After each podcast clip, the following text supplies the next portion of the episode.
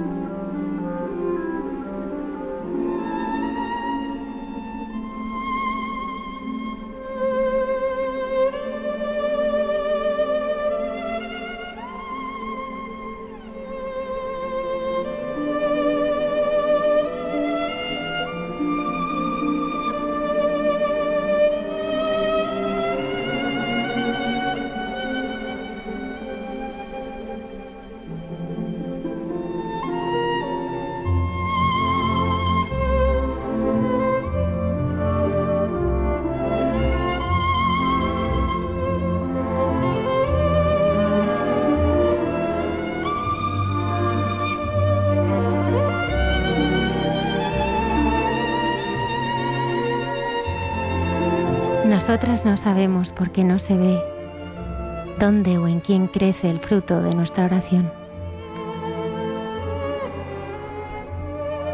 Pero sabemos que nada de cuanto vivimos, sufrimos y ofrecemos se pierde.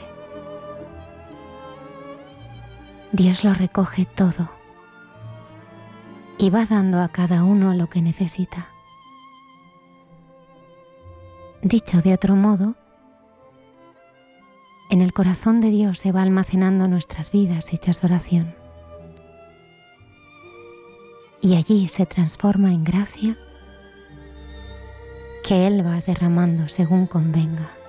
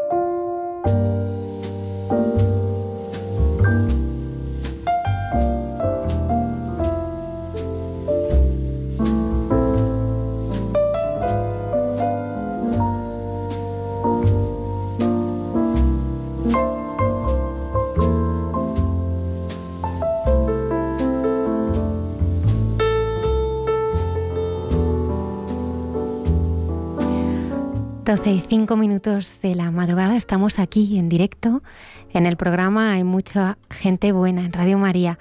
Quiero saludar a mis compañeros que están aquí esta noche en el estudio. El padre Javier Mairata, buenas noches. Buenas noches, Almudena. Antonio Escribano. Hola, buenas noches. Bienvenido.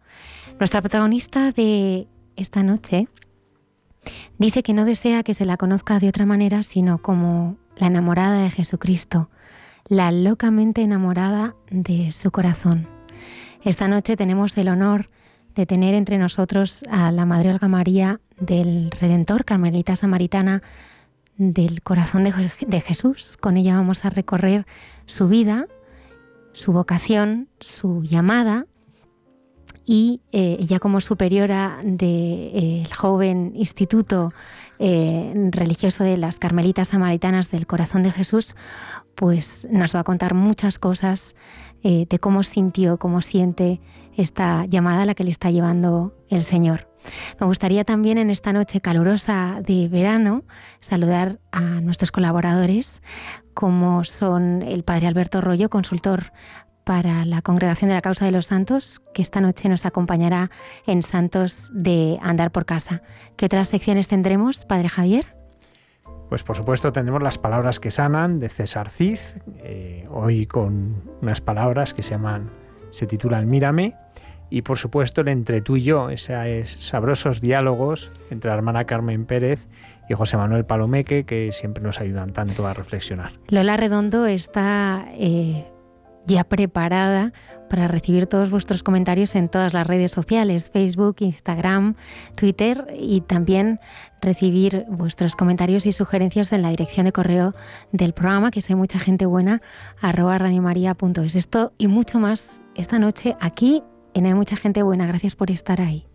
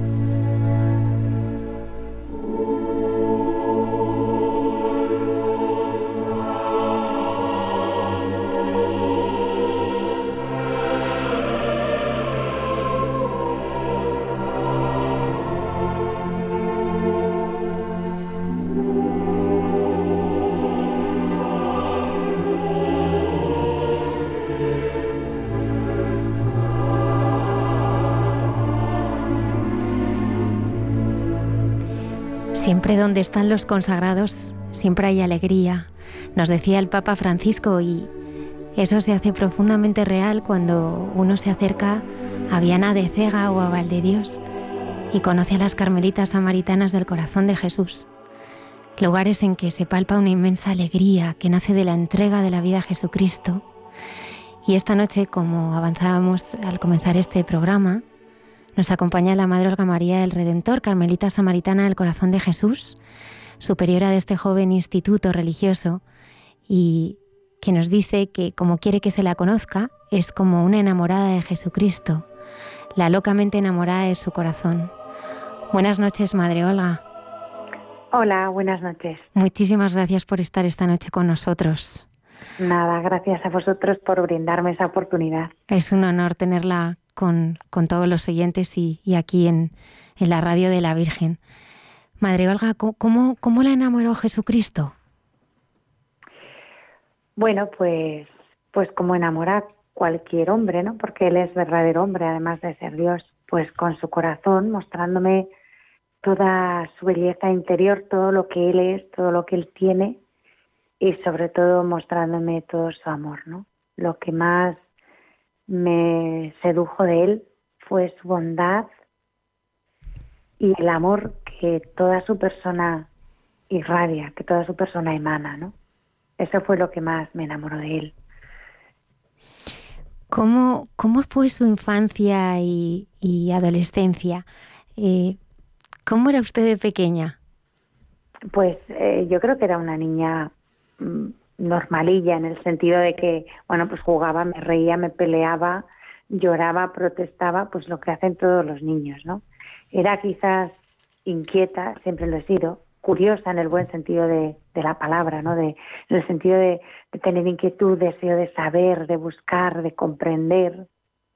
Era alegre, mm, no muy extrovertida al principio, era más bien eh, tímida, pero puedo decir que tenía una infancia llena de llena de cariño, ¿no? Llena de ternura y eso yo creo que también me ha marcado en la vida a la hora de encontrarme con el Señor porque cuando tú has conocido el amor humano, el amor en la familia, quizás luego encontrarse con Jesús es más, más sencillo, al menos para mí lo fue, ¿no? Mm. Fue dar un paso casi natural, no un, no hubo una ruptura y de repente no tuve nada y, y, me encontré con Jesús porque no tenía nada. No, yo tenía mucho, mucho y, me encontré con que Jesús era quien me estaba dando todo a través de mi familia, a través de mis profesores, de mis amigos, yo he sido una niña, yo creo que alegre y feliz. He tenido una infancia afortunada, sí, por la que doy gracias a Dios.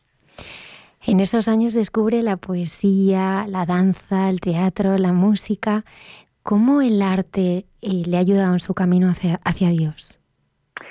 Uy, muchísimo, muchísimo, porque siempre, a ver, Dios me ha dotado de una sensibilidad muy grande, ¿no? Hacia, hacia la belleza principalmente, entonces, dar cauce a todos esos sentimientos, a todas esas emociones, pues a veces si uno no, no encauza bien eso, se puede extraviar o se puede, mm, pues sí, tomar caminos equivocados o caminos que se pueden acabar volviendo contra ti y haciéndote daño, ¿no?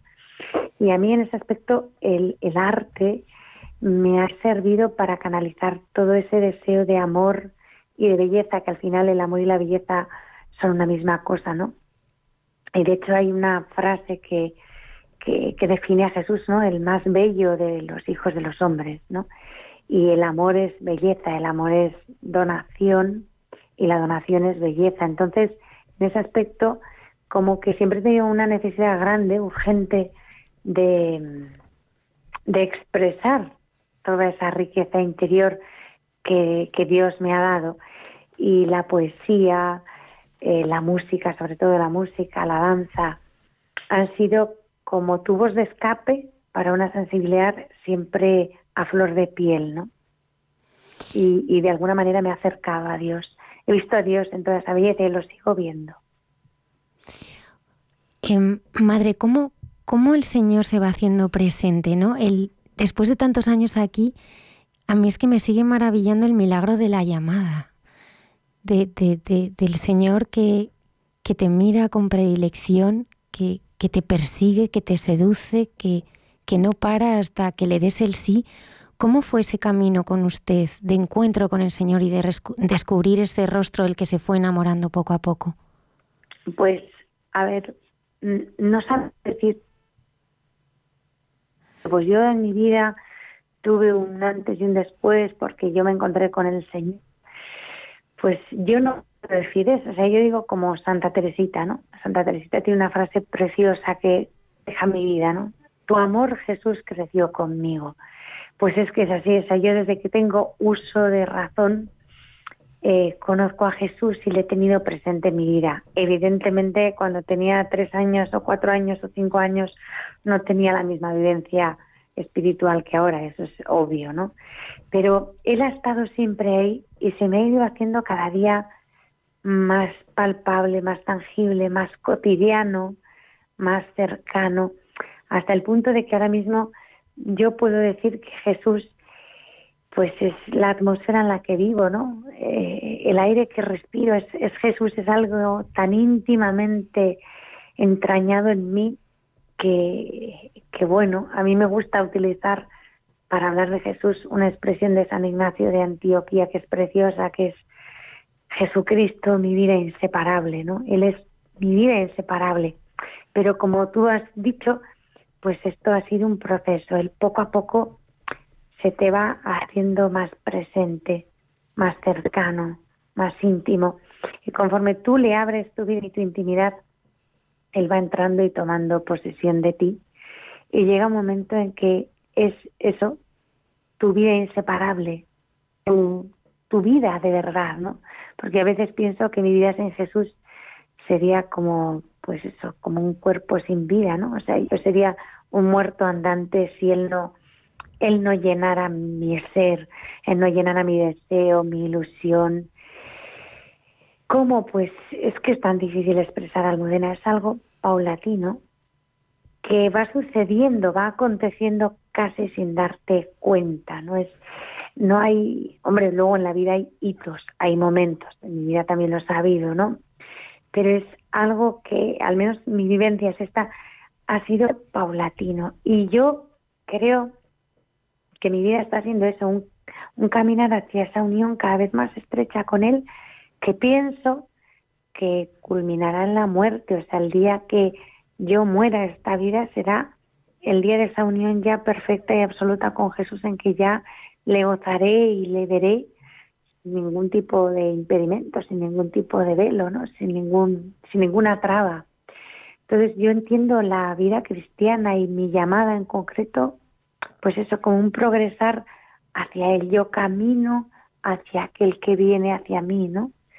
Y cada vez es más estrecha, más íntima esta unión. Es que no lo sé expresar mejor. Las palabras son muy pobres se quedan muy pobres, muy pobres para, para, para expresar lo que, lo que yo querría, ¿no? Y lo que tú me estás preguntando. Pero no sé si con eso respondo un poco a lo que me has preguntado. Sí. lo, no, sé lo desborda, Madre Olga, lo desborda. ¿Y cuándo, cuándo se decide a decir sí a la llamada de, de Jesús? ¿Y cómo, cómo reaccionó su familia? ¿Cómo fue ese momento? Bueno, pues eh, a ver, cualquier llamada es, es un proceso. Hasta que tú te enteras de que el Señor te está llamando, pues a veces oyes campanas, como se suele decir, no sabes dónde, ¿no? Yo, yo me di cuenta en un momento dado de la vida que cualquier cosa no, no, no me hacía feliz, ¿no? No podía llenar mi, mi corazón. Siempre he sido en ese sentido, y lo soy, ambiciosa y exigente. O sea, nunca me he conformado con cualquier cosa, ¿no? Con cualquier baratija o con cualquier sucedáneo, no, no. Entonces, cuando llegó la edad de pensar en el amor, pues en la adolescencia, ¿no? Y uno idealiza, piensas en el amor ideal, pues yo empecé a pensar en un amor ideal y llegué a la conclusión, esto tenía 13 años, de que nada ni nadie me satisfacía del todo. Y luego siempre tenía un miedo, el miedo a que de pronto yo me enamorara y, en ese ideal mío de amor absoluto yo entregara toda mi vida, todo mi ser, todo lo que soy a un amor que en un momento dado pudiera acabar. Entonces cuando pensaba en eso me entraba una especie de inquietud, de desasosiego, de agobio, que yo decía, yo doy todo a un amor, a un hombre, a un ser concreto y de pronto, en el mejor de los casos, suponiendo que este hombre no me abandone, no deje de amarme, no me sea infiel, imagínate que de pronto se muere y me quedo sola. Entonces eso me angustiaba, ¿no? Me creaba desasosiego. Yo decía, no, no, no, no, no, no. A ver, yo quiero un amor que me exija todo, al que yo de todo, pero que me garantice esa misma correspondencia y sobre todo que no se acabe, que sea para siempre, ¿no? Y ahí fue cuando empecé a comprender que ese amor que yo soñaba, mi ideal, no lo iba a encontrar en ningún ser humano de los que pululaban por mi alrededor, ¿no? En este planeta. Entonces fue cuando empecé a pensar que a lo mejor eh, el único capaz de satisfacer mi, corazón y mis ansias era Jesús, ¿no? Y así fue como empecé a tomar conciencia de, de mi llamada, de mi vocación y de que, bueno, pues que mi camino iba a ser el de la vida consagrada. Esto pues cuando empecé a pensarlo pues tendría unos 13 años. A los 16 tenía clarísimo que tenía vocación religiosa y que quería ser religiosa, ¿no?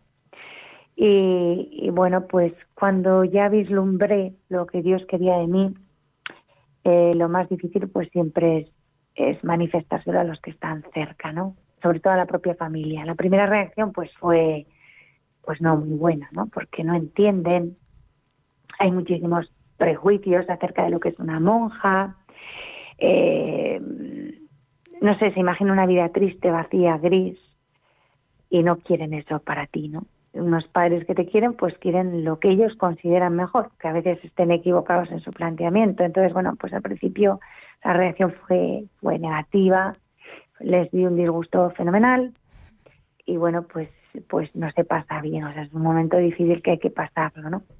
Pero bueno, luego poco a poco fueron viendo, porque esto es una historia que se repite, ya nos la sabemos de memoria, ¿no? Pues fueron viendo que, que, que efectivamente yo era feliz, que soy muy feliz, que siempre me he sentido llena, satisfecha, gozosa, nunca me han visto triste ni desencantada, ni no, sino feliz. Y al final, pues tu familia lo que quiere es eso, ¿no? Que tú seas feliz, aunque les cueste entender tu manera de ser feliz y de entrada pues pues aceptarlo, encajarlo. Aunque yo insisto que muchas veces el mayor problema es el desconocimiento. Como no se conoce la vida religiosa y hay un montón de literatura negra escrita sobre, sobre lo que son los conventos, las monjas, pues no sé, a veces eh, tus padres se imaginan que pues que vas a ser profundamente infeliz y que te vas a meter en pues eso, en la cueva de, en la cueva de Drácula o algo así, ¿no? Entonces cuando ya van viendo que no es lo que pensaban, se van tranquilizando y luego ya por fin llegan a verte feliz y dan gracias a Dios. Pero bueno, eso también es un proceso, ¿eh? Hay que darles también tiempo. Claro. Madre Olga, ¿por qué Carmelita? Porque yo quería ser hija de Santa Teresa. Sí. Sí, yo conocí a Santa Teresa de Jesús y, y me impresionó sobre todo lo enamorada que estaba de, Jesucristo, ¿no? El amor apasionado de Santa Teresa por Jesucristo, su conciencia de ser esposa y de vivir celando, como ella decía, su honra, ¿no? Y entonces yo cuando vi aquella pasión de amor absoluto por la que Santa Teresa luchó y vivió y, dejó la vida en la demanda, pues yo dije, yo no quiero ser una monja de cualquier manera, yo quiero ser una monja como Santa Teresa, o sea, con esa fuerza, ¿no? Con esa pasión. Y entonces, pues, dije, pues, hija de Santa Teresa, ¿no? Como, como ella. Y por eso puede ser Carmelita, básicamente por eso. Me gustaría hablar de, del silencio, de la oración. Cuando la escuchamos hablar, pues podemos sentir que usted tiene mucha intimidad con el Señor, ¿no? Y, hay muchas personas a veces que nos llaman y nos dicen que cómo se reza, que cómo se puede conocer al Señor a través de la oración y qué es esto de la oración que no, que no lo entienden. ¿Cómo, mm. ¿Cómo podemos entender que el Señor está, está en el silencio y está en, en esa relación de intimidad, de amistad con Él? A ver, eh, como hija de Santa Teresa yo apelo a, la definición que ella da de la, de la oración, que es magistral, ¿no? Es un trato de amistad, estando muchas veces a solas con quien sabemos nos ama, ¿no? Lo primero de todo es que la oración no es ninguna cosa rara, porque hoy día se oyen cosas rarísimas, ¿no? Sobre la oración, la meditación, hay muchísima confusión, la gente tiene unos cacaos mentales. A ver, la oración cristiana, que es de la que estamos hablando, es, es algo de dos es una relación interpersonal con alguien muy concreto que es Jesucristo. Ni se hacen meditaciones raras, ni se perciben energías, ni todas esas cosas raras que dice la gente, tonterías. No, hay una persona viva y real, que es Jesús, el Hijo de Dios, con el que yo puedo mantener una relación y la mantengo. ¿Mm? Es un tú a tú con Él. Entonces, cuando tú tienes una relación estrecha e íntima con alguien, y más una relación en clave de amistad, como dice Santa Teresa, pues eh, tu relación con él puede ser de diversas maneras. Puede ser dialogando, hablando, hablándole y escuchando lo que él tiene que decir. O muchas veces sin palabras, porque a veces cuando entendemos relación de amistad, creemos que hay que estar hablando como carracas todo el tiempo y no es necesario yo creo que, eh, que todos en algún momento hemos tenido experiencia de lo que es estar junto a alguien, acompañándolo, estando, siendo presente, sin necesidad de palabras. Yo sí lo he tenido también con personas, ¿no? En un momento de sufrimiento, de, de enfermedad, de dolor, las palabras muchas veces estorban y a veces simplemente hay que estar en silencio y que esa persona sepa que tú estás, ¿no? O que tú sepas en tu momento de, desolación, de dolor, que esa persona está ahí contigo, aunque no te diga nada. A veces un gesto, una mirada, simplemente coger la mano de, un enfermo, por ejemplo, y permanecer en silencio. Eh, se establece un vínculo de comunicación mucho más profundo que el que nos pueden proporcionar las palabras, ¿no? Pues en la oración es igual. Hay momentos en que hablas con Jesús, hablas con Dios, expresas con palabras sentimientos, ideas, y otras veces las palabras sobran. Simplemente estás con Él y le dejas a Él que esté contigo, que esta es otra. Nos cuesta creer que Dios goza estando con nosotros y, estamos equivocados porque goza y es feliz. De hecho, no olvidemos las palabras de la escritura. Mis delicias son estar con los hijos de los hombres. ¿no? Él es feliz de estar con nosotros. Él es feliz si le brindamos tiempo y espacio en nuestra vida para estar con nosotros, ¿no? Para intimar con nosotros.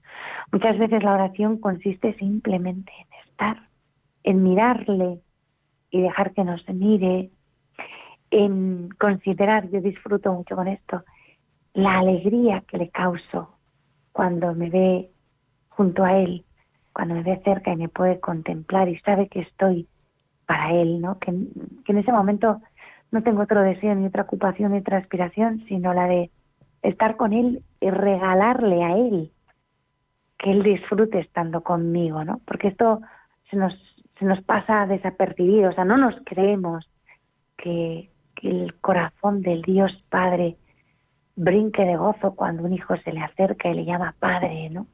¿Cómo le suena a él mi voz diciéndole Padre, Abba, Papá?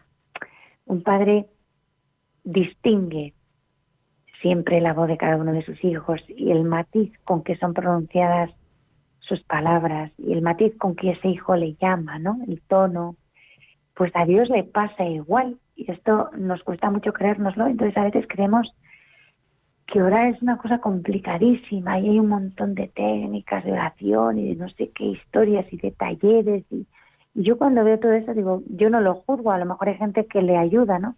Pero a mí todo eso como que me resulta farragosísimo y complicadísimo. Digo, si es tan sencillo, como estar con Él y dejarle a Él que esté conmigo.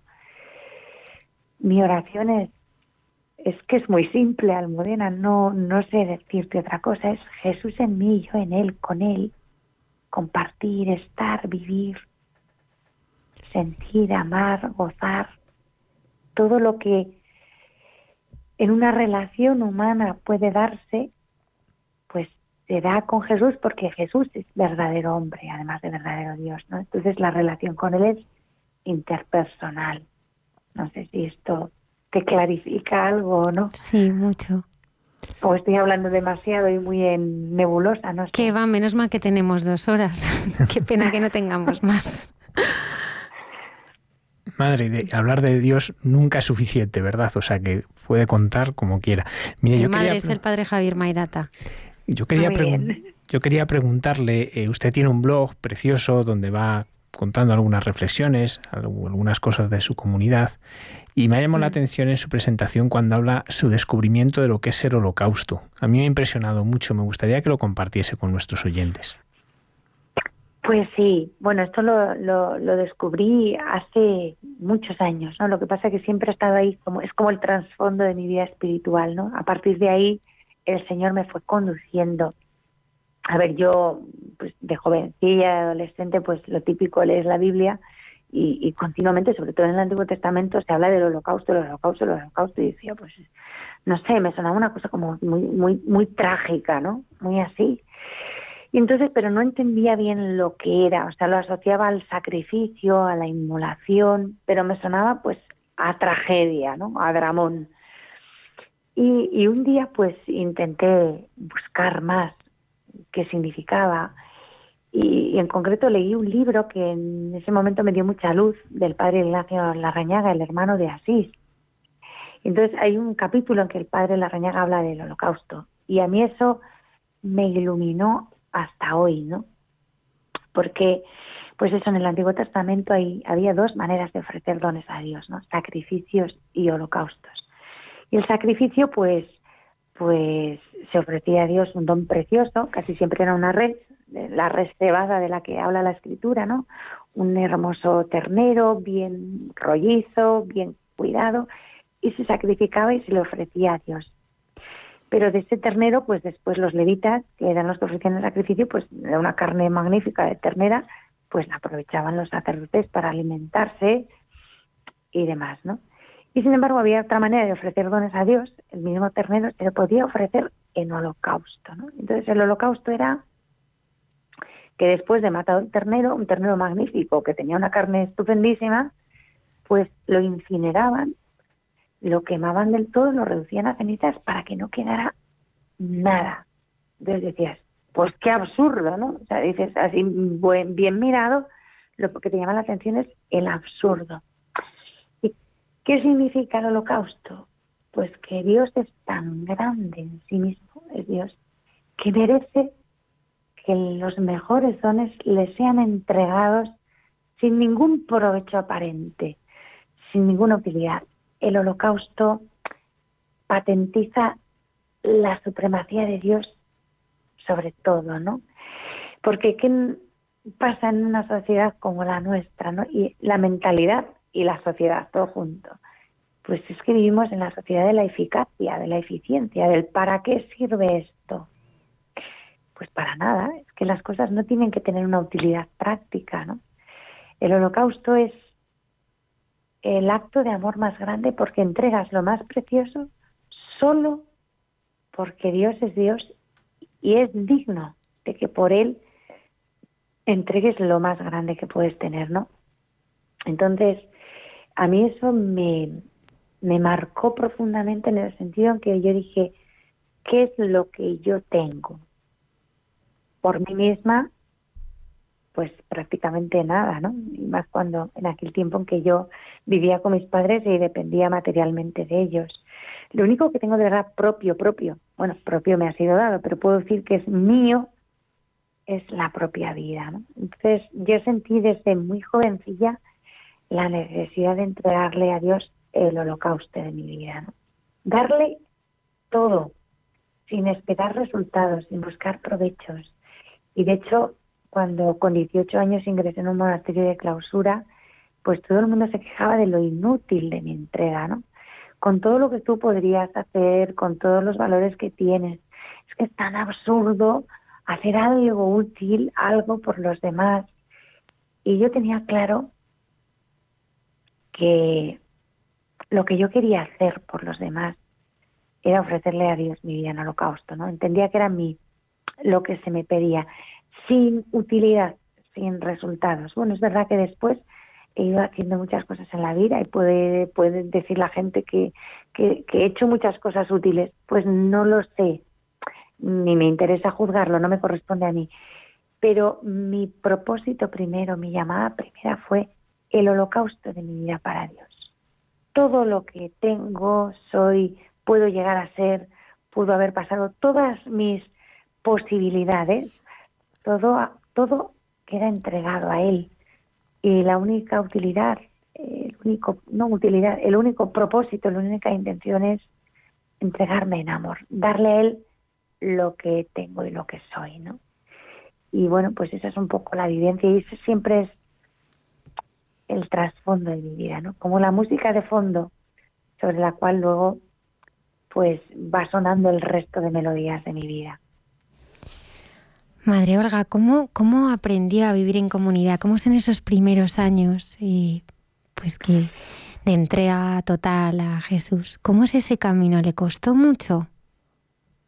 A ver, vivir en comunidad eh, siempre tiene su parte de abnegación propia. Si no es que no sería una comunidad, sería una jungla, ¿no? Porque el ser humano, pues, el ser humano por naturaleza, pues, eh, pues somos egoístas y, y el propio yo y pues, pues esto es está ahí, ¿no? Entonces siempre es una lucha continua contra el propio egoísmo hasta el último día de nuestra vida, pero no solo en una comunidad religiosa, también en una familia, también en un trabajo, en cualquier colectivo humano, ¿no? Vivir en comunidad es eh, yo creo que uno de los regalos más bonitos de mi vida, ¿no? Yo siempre digo que yo no me sé sin mis hermanas, yo no soy sin ellas. Yo soy en Jesús y en ellas. Sin ellas no me encuentro, no me conozco.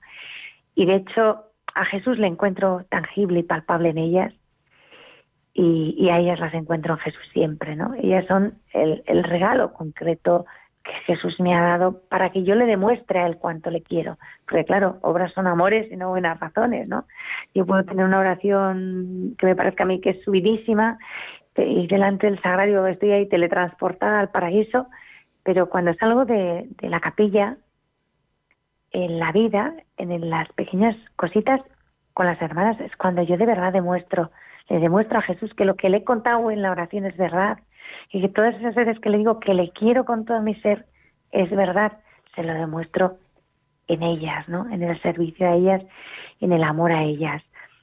Vivir en comunidad, como os digo, pues no es fácil y efectivamente vas aprendiendo, pero nunca se aprende del todo, porque en una comunidad eh, nunca nada es igual. Eh, te pueden tocar hermanas diversas, cada hermana es un mundo, ¿no? Cada ser humano es diferente, tiene un montón de peculiaridades, todo es precioso, pero tienes que aprender a, querer a Jesús en esa persona concreta, ¿no? Entonces cada día tienes que volverte a enamorar de Él en cada una de ellas.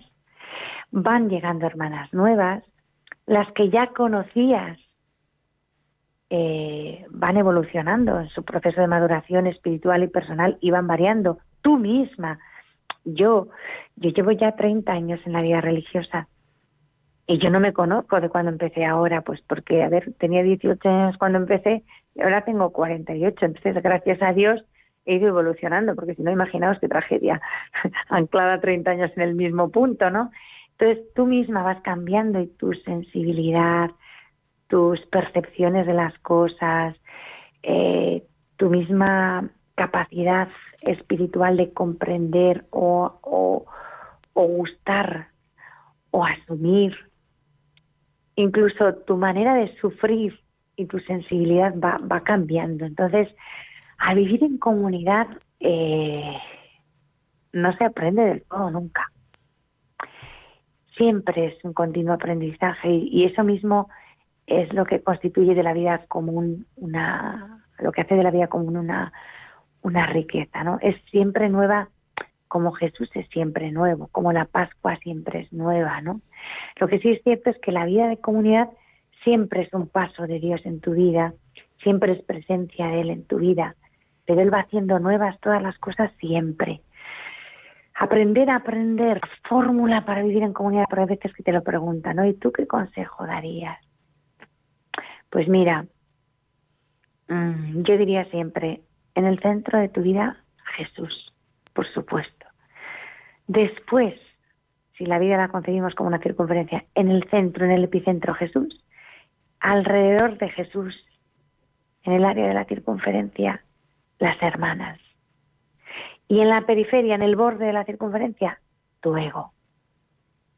Y con eso vas caminando. Porque como inviertas el orden, pues la vida se te hace insufrible a ti y también insufrible para las pobres que les toque convivir contigo, ¿no? Entonces, pues es un aprendizaje continuo, pero, pero es, es muy hermoso. Sobre todo es, eh, la comunidad siempre es testimonio del amor de Dios, ¿no? Y de la verdad de tu llamada.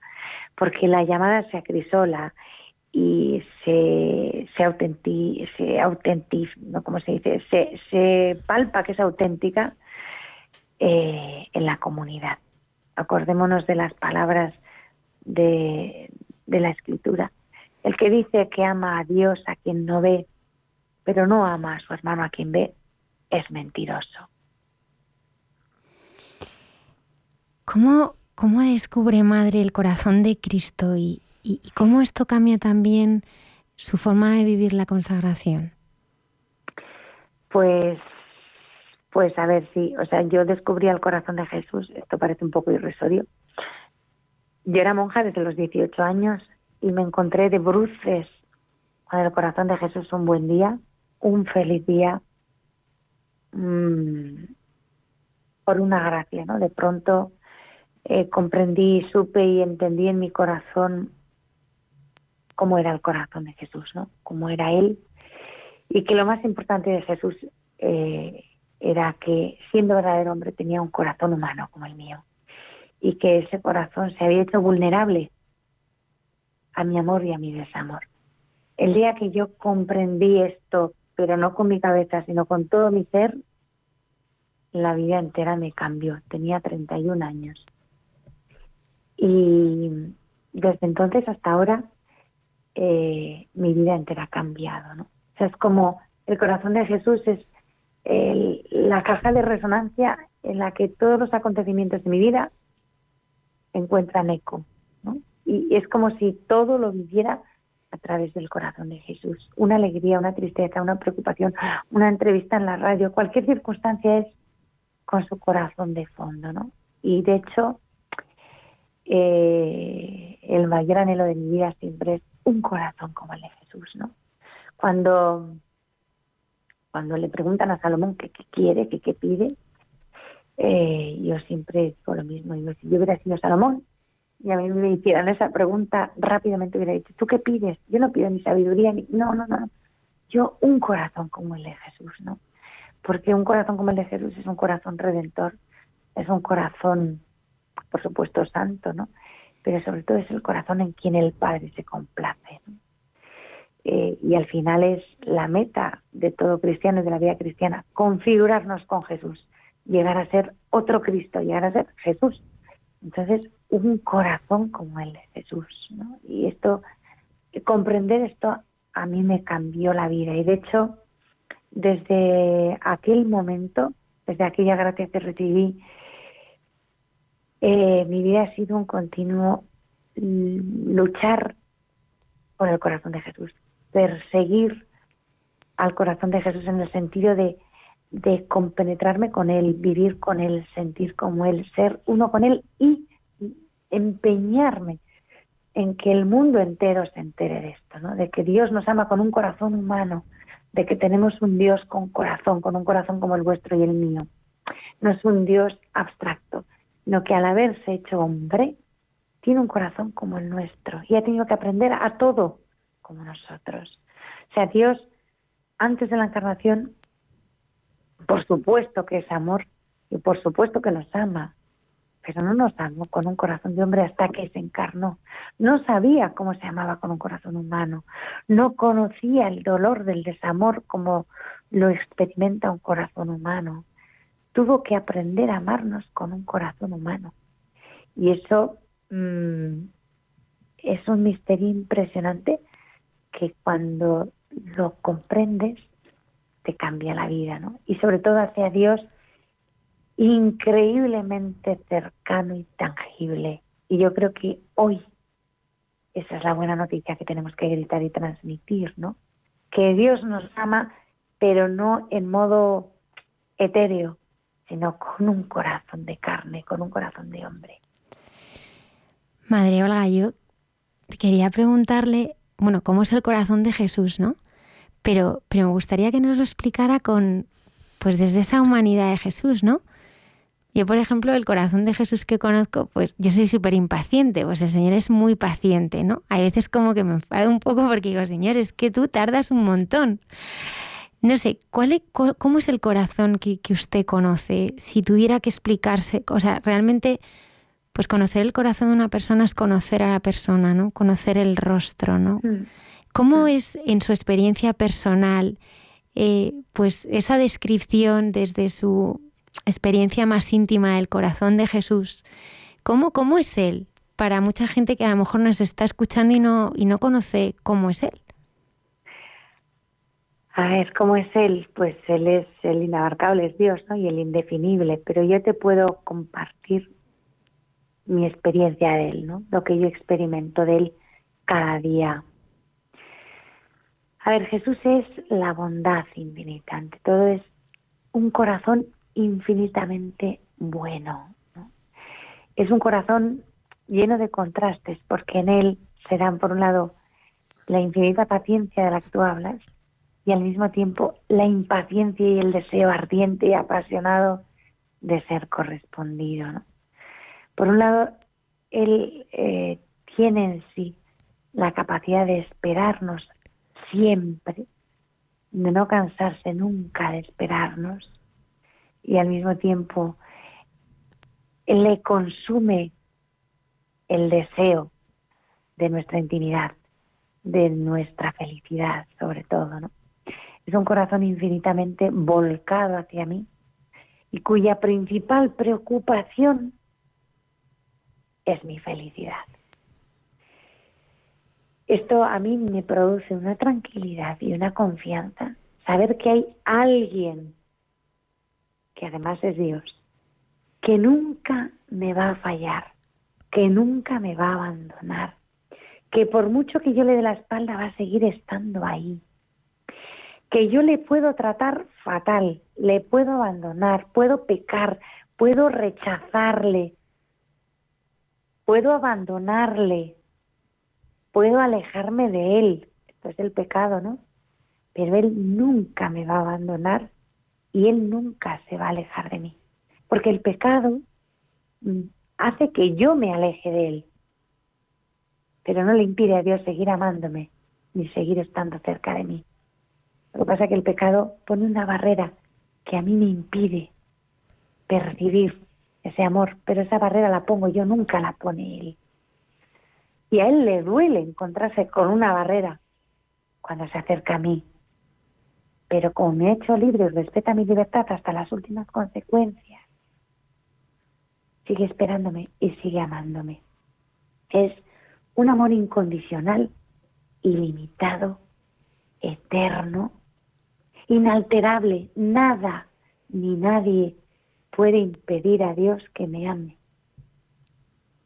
Ese es el corazón de Dios encarnado en Cristo, ¿no? Eso es lo que yo he encontrado y lo que a mí me encantaría transmitir, ¿no? Porque hay personas que se encuentran descorazonadas y se ven a sí mismas como unos desastres sin remedio. Mira, desastres somos todos, en mayor o menor medida. Pero lo del sin remedio es mentira.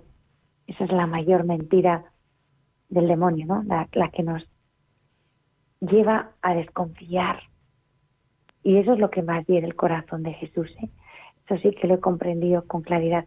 Más que mi pecado, por grave que pueda ser, lo que a él le duele de verdad es que yo dude de su fidelidad, que yo dude de su amor, que yo pierda la confianza en él y me desespere, ¿no? Eh, aprendamos que no, que es mentira. Él espera siempre hasta el último instante.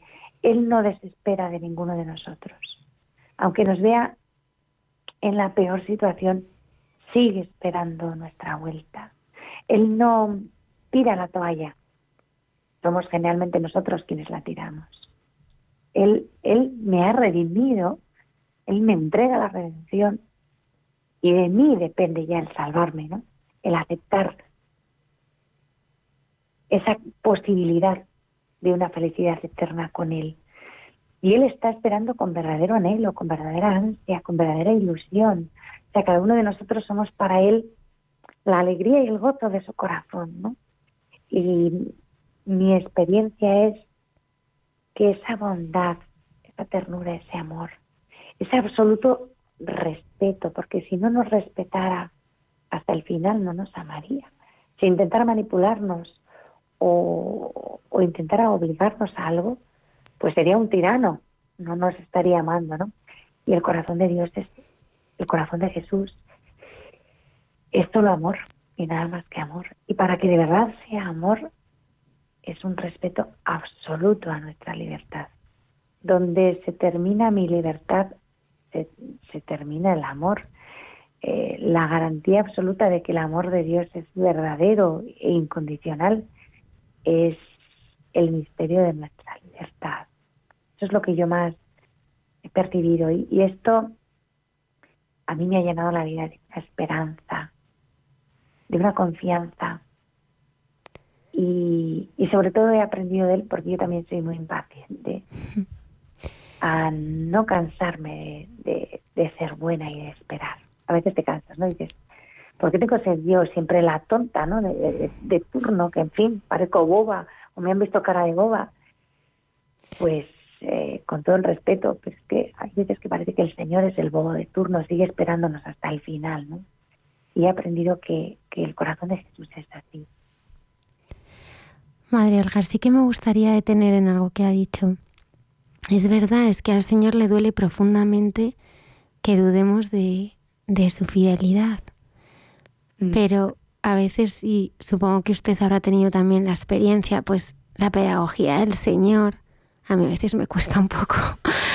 Porque ¿cómo se puede confiar en medio de la cruz?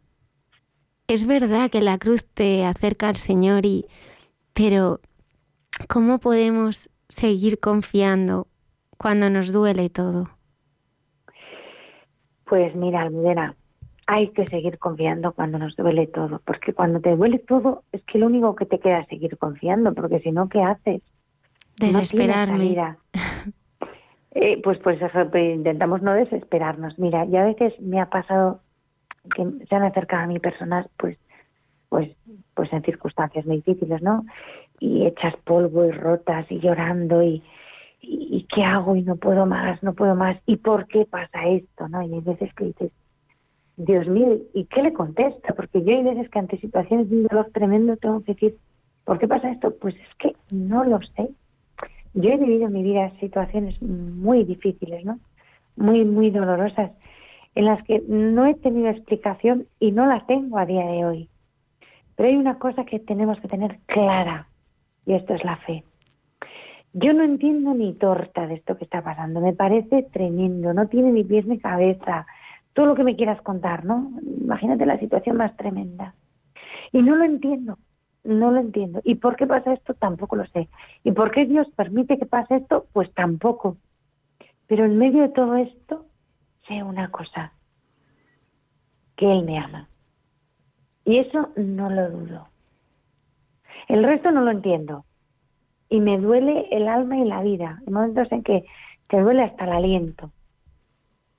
Y en medio de ese dolor tienes que decir, no entiendo nada no puedo más, pero creo en el amor de Dios, creo en Él y confío en Él, porque es la única manera de poder sobrellevar el dolor. Porque te voy a decir una cosa, Almudena, por mal que estén las cosas, yo no tengo ningún derecho a dudar del amor de Jesús. Y menos culparle a Él de las cosas responsabilizarle a él de las cosas. Eh, cuando todo es negro, cuando no entiendes nada, solo te queda la fe. Y de hecho, San Juan lo dice, hemos conocido el amor que Dios nos tiene y hemos creído en Él. A veces no lo vas a sentir, a veces vas a sentir que te mueres, que nada tiene sentido, y te puedes rebelar contra todo. Y en ese momento hay que agarrarse a la fe y decir, creo que en medio de todo este caos, tú me amas. Y eso es lo único que te da paz. Al menos esa es mi experiencia. Y lo que te hace poder sobrellevar el dolor y salir adelante.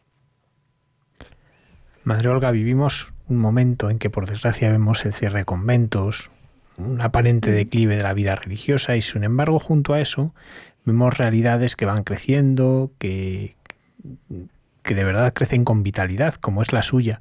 Usted eh, entra carmelita, pero fruto de la experiencia que hace en la comunidad, descubren que el Señor les llama a vivir un nuevo carisma carmelitas samaritanas del corazón de Jesús. Uno escucha el nombre y uno intuye que ahí hay todo un programa, ¿no? Que ahí hay todas unas las que ahí ya se ven las notas de lo que quieren vivir. ¿Nos podría explicar qué es este nuevo carisma en la vida de la Iglesia? Mm, vale, voy a intentarlo. Es un poco largo, pero voy a abreviar. A ver, pues efectivamente, ninguno, ninguna de las palabras del nombre de nuestro instituto está ahí por hacer bulto ni bonito, ¿no? Sino que nos definen, nos identifican. Carmelitas, samaritanas del corazón de Jesús. Carmelitas porque, aunque sea un carisma nuevo, eh, nosotras nos sabemos hijas de Santa Teresa y, herederas de un espíritu, de una espiritualidad, de una tradición que es el Carmelo, ¿no? Eh, y amamos el Carmelo. A mí el Carmelo me parece precioso, me apasiona y me siento feliz de ser carmelita, de ser hija del Carmelo.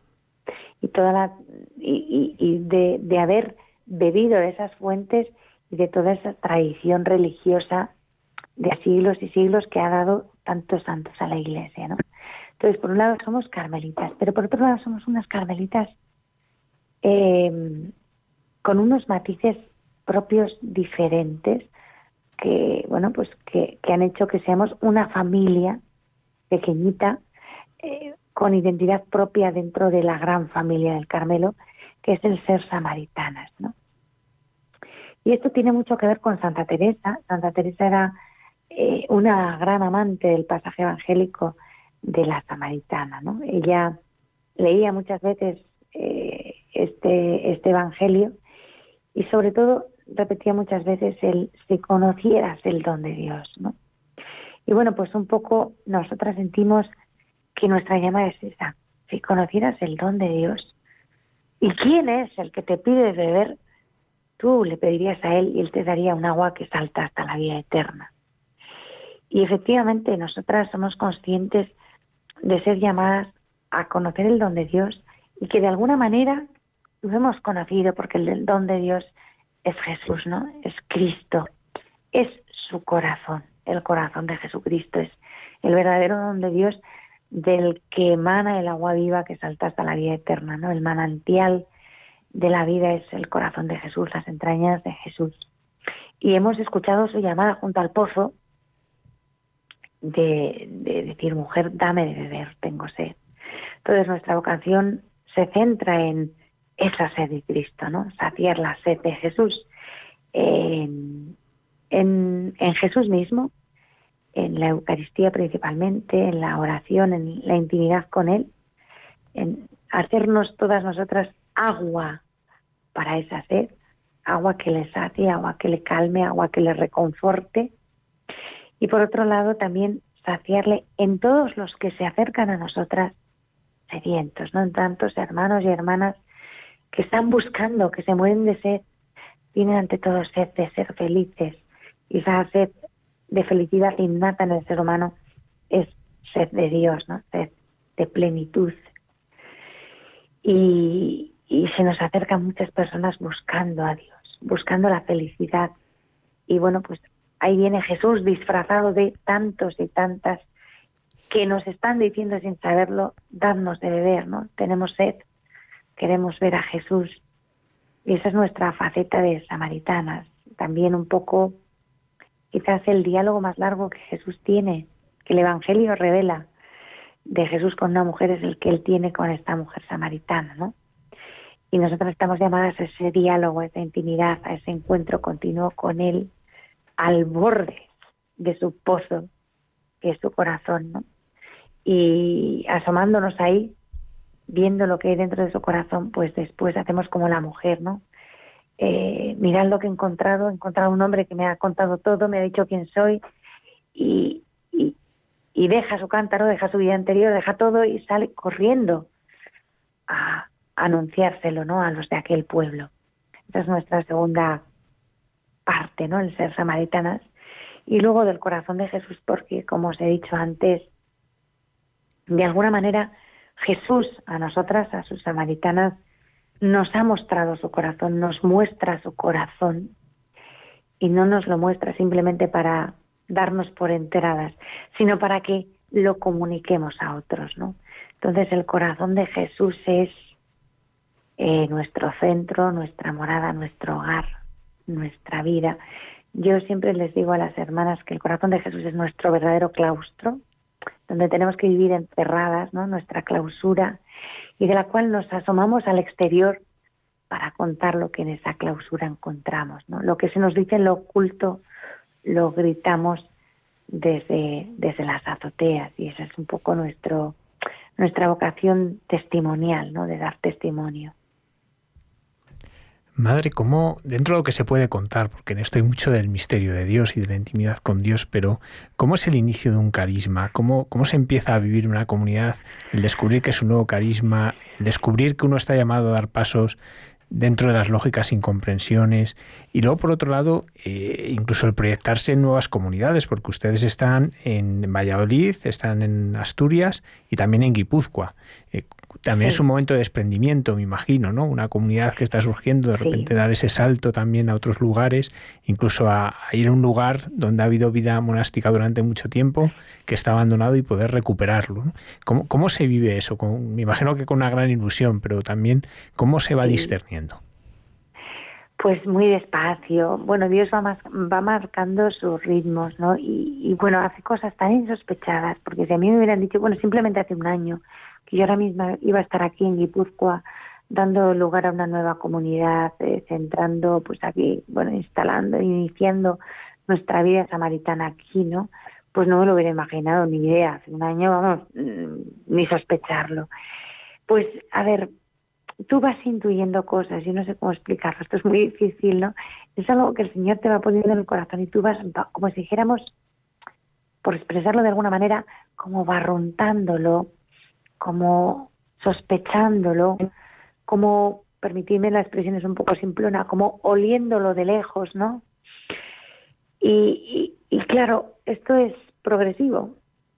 Según tú te vas abriendo a la acción de Dios, pues claro, de entrada dices, qué locura, no, no, mira, yo soy carmelita descalza, yo he profesado esto hasta la muerte y, y a ver, qué cosas se me ocurren, ¿no? O sea, tú misma intentas convencerte a ti misma de que no tiene ni pies ni cabeza pero hay algo dentro de ti, como un run run, yo al menos así lo vi, que no te deja descansar, ¿no?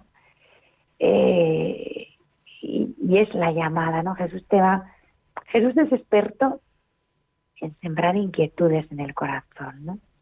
Y entonces te va dejando descansar cuando Él te, te, te inquieta y te impulsa a dar un paso, aunque te parezca una locura, pero la locura es la locura y el miedo es el miedo y entonces entras como en una pequeña crisis, en una pequeña lucha de qué es propósito, qué locura, qué miedo, pero ¿cómo voy a hacer eso? ¿Qué agobio? Que no, que esto es una locura, ¿qué van a pensar? que Pero hay algo dentro de ti que te empuja, te impulsa.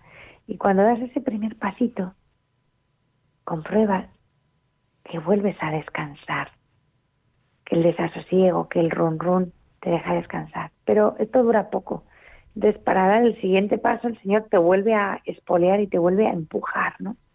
Y vas poco a poco dando pasos conforme a las luces que vas que vas intuyendo en cada momento. A ver, cuando esto empezó, que fue en el año 2001, esto hace ya 17 años, eh, yo no sospechaba lo que estoy diciendo ahora. Y de hecho a veces las hermanas me dicen, ¿qué vamos a hacer? ¿Qué vamos a hacer? Y muchas veces les digo, pues no lo sé. Y a veces me miran un poco sorprendidas, ¿no? Digo, no, no me mires así. Digo, es que de verdad no lo sé. El Señor nos irá mostrando lo que tenemos que hacer, lo que Él quiere que hagamos. Se trata de vivir el presente en una actitud de absoluto abandono, porque nuestra vida es un asunto de Dios, nuestra congregación es un asunto de Dios y nosotros no tenemos mayor aspiración, ni empeño, ni deseo que lo que Él quiere. O sea, siempre decimos lo que dice el Salmo, ¿no? El plan del Señor subsiste por siempre, los proyectos de su corazón de edad en edad. Y tenemos la certeza de que nuestra congregación es un proyecto de su corazón. Entonces, se trata de que el proyecto de su corazón sea, se logre, del modo y de la manera que Él quiera. Y, esto pues requiere disponibilidad. Simplemente mm, no es fácil, lo digo rápido, pero no es fácil. Desprenderte de todos tus esquemas, de todas tus ideas preconcebidas y, y abrirte eh, de verdad, con absoluta generosidad y sinceridad, a cualquier posibilidad. a la que Él quiera, de la manera que Él quiera. Entonces, pues bueno, pues ahora mismo tenemos tres comunidades. Está, llevamos aquí apenas dos semanas, ¿no? Estamos en Arrate, en Eibar, Guipúzcoa, y, y dices, es precioso, como, como bien has dicho, es muy ilusionante, porque lo es, pero al mismo tiempo supone una gran renuncia, pues porque cuando Jesús llama y, llama a vivir en comunidad, crea unos vínculos muy fuertes, ¿no? Y el amor a las hermanas es, es profundo, ¿no? Y separarse, eh, pues cuesta, o sea, se siente el sacrificio de la separación física, aunque te das cuenta de lo bonito que es y de lo, y de lo grande que es lo que Dios hace, porque de qué manera nos ha unido y qué comunión tan profunda vivimos todas, ¿no? Yo ahora mismo estoy en Arrate, pero mi corazón está de igual manera en la comunidad de Viana y en la comunidad de Valdedios, ¿no? Y aunque no sé exactamente qué pueden estar haciendo las hermanas, bueno, sí, ahora sí, ahora estarán durmiendo, ¿no? estarán descansando, pero a lo largo del día puedo sospechar por el horario que están haciendo en un sitio o en otro, pero a lo mejor las hermanas de Viana están con un grupo que ha ido de visita y le están dando un testimonio, mientras que las hermanas de Valdedios pues están haciendo la comida y barriendo el claustro, ¿no? No sé exactamente qué pueden estar haciendo, pero esa comunión es fuerte es intensa. Y la separación física es, es muy bonita, aunque se siente, ¿no? Sensiblemente se experimenta la ausencia y se nota el sacrificio y cuesta. Pero por un lado es muy bonito eh, ofrecerle a Jesús ese sacrificio, ¿no? Porque le estás dando lo que más te cuesta y lo que más te duele, que es tus hermanas, que Él te las ha dado primero para que luego tú se las puedas devolver, ¿no? Él te ha enseñado a quererlas para que luego tú puedas hacer la oblación de lo que es ese amor. Y por otro lado, compruebas la fuerza de lo que es el amor de Jesús, ¿no? De qué manera Él une, aglutina esto que se llama la comunión. Eh, yo lo he experimentado en, en esta fase de, expansión del instituto de una manera como muy clara, ¿no? Y, y es muy bonito porque tú haces tuyo y vives en ti todo lo que viven tus hermanas, aunque físicamente no estés con ellas. Es un vivir siempre en Jesús y con ellas en Jesús. No sé cómo explicarlo. Todo esto pues lo vas aprendiendo poco a poco, porque Jesús es nuestro maestro, ¿no? Y Él te va enseñando paso a paso, no sin desgarro, eh, lo que es vivir como Él vivió, ¿no? Vivir como el Hijo del Hombre, eh, pendiente de la voluntad del Padre, alimentados por la voluntad del Padre, sin tener donde reclinar la cabeza.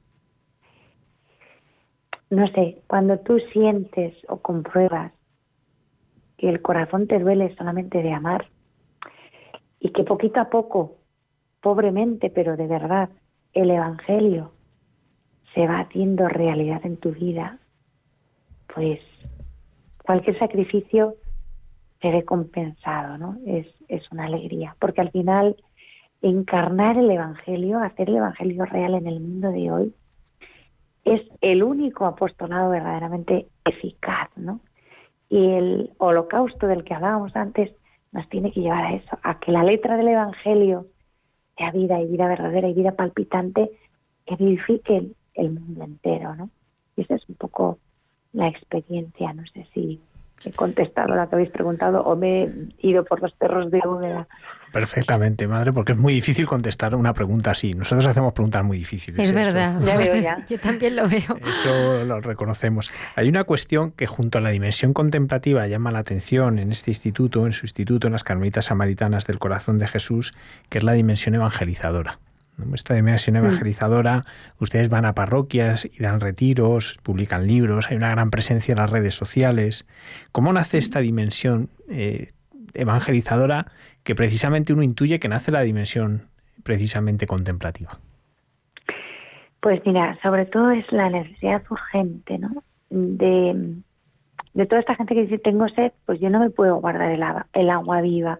O sea, si yo he encontrado el manantial y tengo un agua que sacia, la tengo que dar, ¿no? Eh, es nuestra vocación de gritar al mundo el amor de Dios. O sea, es el anuncio más urgente, ¿no? La buena noticia verdadera, la nueva evangelización es decirle a la gente, eres amado por Dios, incondicionalmente. Dios te ama con un corazón de hombre. Esto hay que gritarlo. Entonces, nuestra experiencia en la contemplación, en la intimidad con el Señor es eh, tener experiencia de este amor, ¿no? Palpar, experimentar este amor. Y hay un mandato claro que dice Jesús en el Evangelio. Lo que se os revele en lo oculto, gritadlo en las azoteas, no os lo guardéis. Y en un momento dado les dice a, los apóstoles, id al mundo entero y proclamad el Evangelio a toda criatura, ¿no? Entonces, creemos que el testimonio es nuestra llamada concreta a, ese mundo entero, ¿no? A, todo el que se acerca. Y nuestra presencia en las redes, cualquier actividad que hacemos, pero quizá lo que más llama la atención, más que el hecho de que vayamos a parroquias o acojamos grupos o publiquemos libros, lo que le llama mucho la atención a, a la gente de iglesia y de fuera de la iglesia es nuestra presencia en las redes, ¿no? en los medios porque parece que es un poco el contrapunto a una monja de clausura, ¿no? las redes es como, pues, todo lo contrario al recogimiento, ¿no? Bueno, de alguna manera es cierto, pero lo que sí es cierto también es que las redes son la mejor azotea, el altavoz más potente, ¿no? Si yo quiero que un anuncio llegue pronto, rápido y con fuerza lejos, ¿a dónde tengo que ir? A Internet. Y en Internet, pues lo que mueve información rápidamente y hace que en muy poco tiempo llegue a grandísima cantidad de gente son las redes sociales. Entonces, pues nos servimos de ellas pues como, como un instrumento, ¿no? Lo mismo que nos servimos del coche para bajar a la parroquia tal y, dar ahí un retiro o una charla o lo que haga falta, pues nos servimos de las redes porque creemos que el amor a Jesucristo, el Evangelio, el corazón de Jesús tiene que estar patente, presente en las redes, ¿no? Y con fuerza y con insistencia. ¿Por qué? Porque en las redes hay de todo. En las redes se ofrece todo. ¿Por qué no vamos a ofrecer el Evangelio, no? Y sobre todo, si estamos convencidos de que, permitidme la expresión, nuestro producto es el mejor, hay que venderlo y hacerle el mejor marketing. En el fondo, uno de los problemas que yo percibo es que tenemos como un cierto complejo, una cierta vergüenza de hablar de Dios, de hablar del amor que nos tiene, de hablar de nuestra intimidad con Él, de nuestra relación con Él, pues nos da corte, nos da vergüenza. Entonces, o nos callamos o cuando utilizamos las redes hablamos del mar y los peces o contamos chistes, ¿no? O cosas absurdas. Eh, a ver, yo creo que si es el instrumento más potente, hay que utilizarlo para Jesús y para su amor. Y ese es un poco nuestro planteamiento. De esa manera lo vivimos y así lo enfocamos. Como madre que, que es usted de su comunidad y me gustaría preguntarle cómo es su relación con, con la Virgen María y cómo ella también eh, le inspira ¿no? en, el cuidado ¿no? de, las hermanas, ¿no? porque, porque usted es la priora, es, es madre, ¿no? Y, yo creo que, bueno, pues que, es muy importante, igual que muchos oyentes y nosotros mismos estamos queriendo, sintiendo muy queridos esta noche por usted, pues también como su comunidad pues la siente como madre, ¿no? Y, y queremos saber cómo es la relación también suya con, con su madre, la Virgen María. Pues mira, para mí la Virgen es, mm, a ver, ella es mi madre, como tú dices, mi maestra. Sobre todo ella es la que me enseña cómo se vive para Jesús, ¿no? Cómo se vive para el corazón de Jesús. Mira, a la Virgen, eh, ella es la que nos da el corazón de Jesús. A mí hay un momento que me encanta y al que me traslado muchas veces con mi corazón, con mi mente, y es aquel instante preciso que en el seno de la Virgen empezó a latir el corazón de Jesús porque hasta ese momento es que no existía, existía Dios, pero no tenía un corazón de hombre. Y ella con su propia vida, con su propia carne, con su propia sangre, con su propio latido, impulsó el corazón de su hijo, ¿no?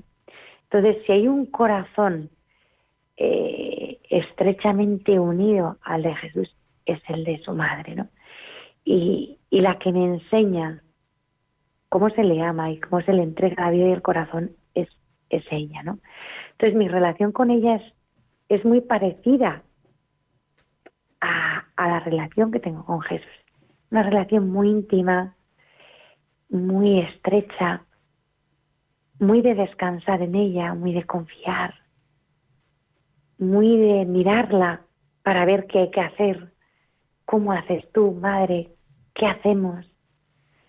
Eh, percibo en Jesús dolor por esta situación, cómo le consolamos, enséñame, dime qué tengo que hacer. Y luego hay algo que para mí ha sido fundamental, ¿no? Y, y en esta andadura del nuevo instituto también. Y es que continuamente, continuamente, continuamente la Virgen me repite como una música de fondo, haz lo que Jesús te diga, ¿no? Lo que, lo que les dijo a los sirvientes en Cana, hacer lo que los diga y hacerlo ya, sin vacilar.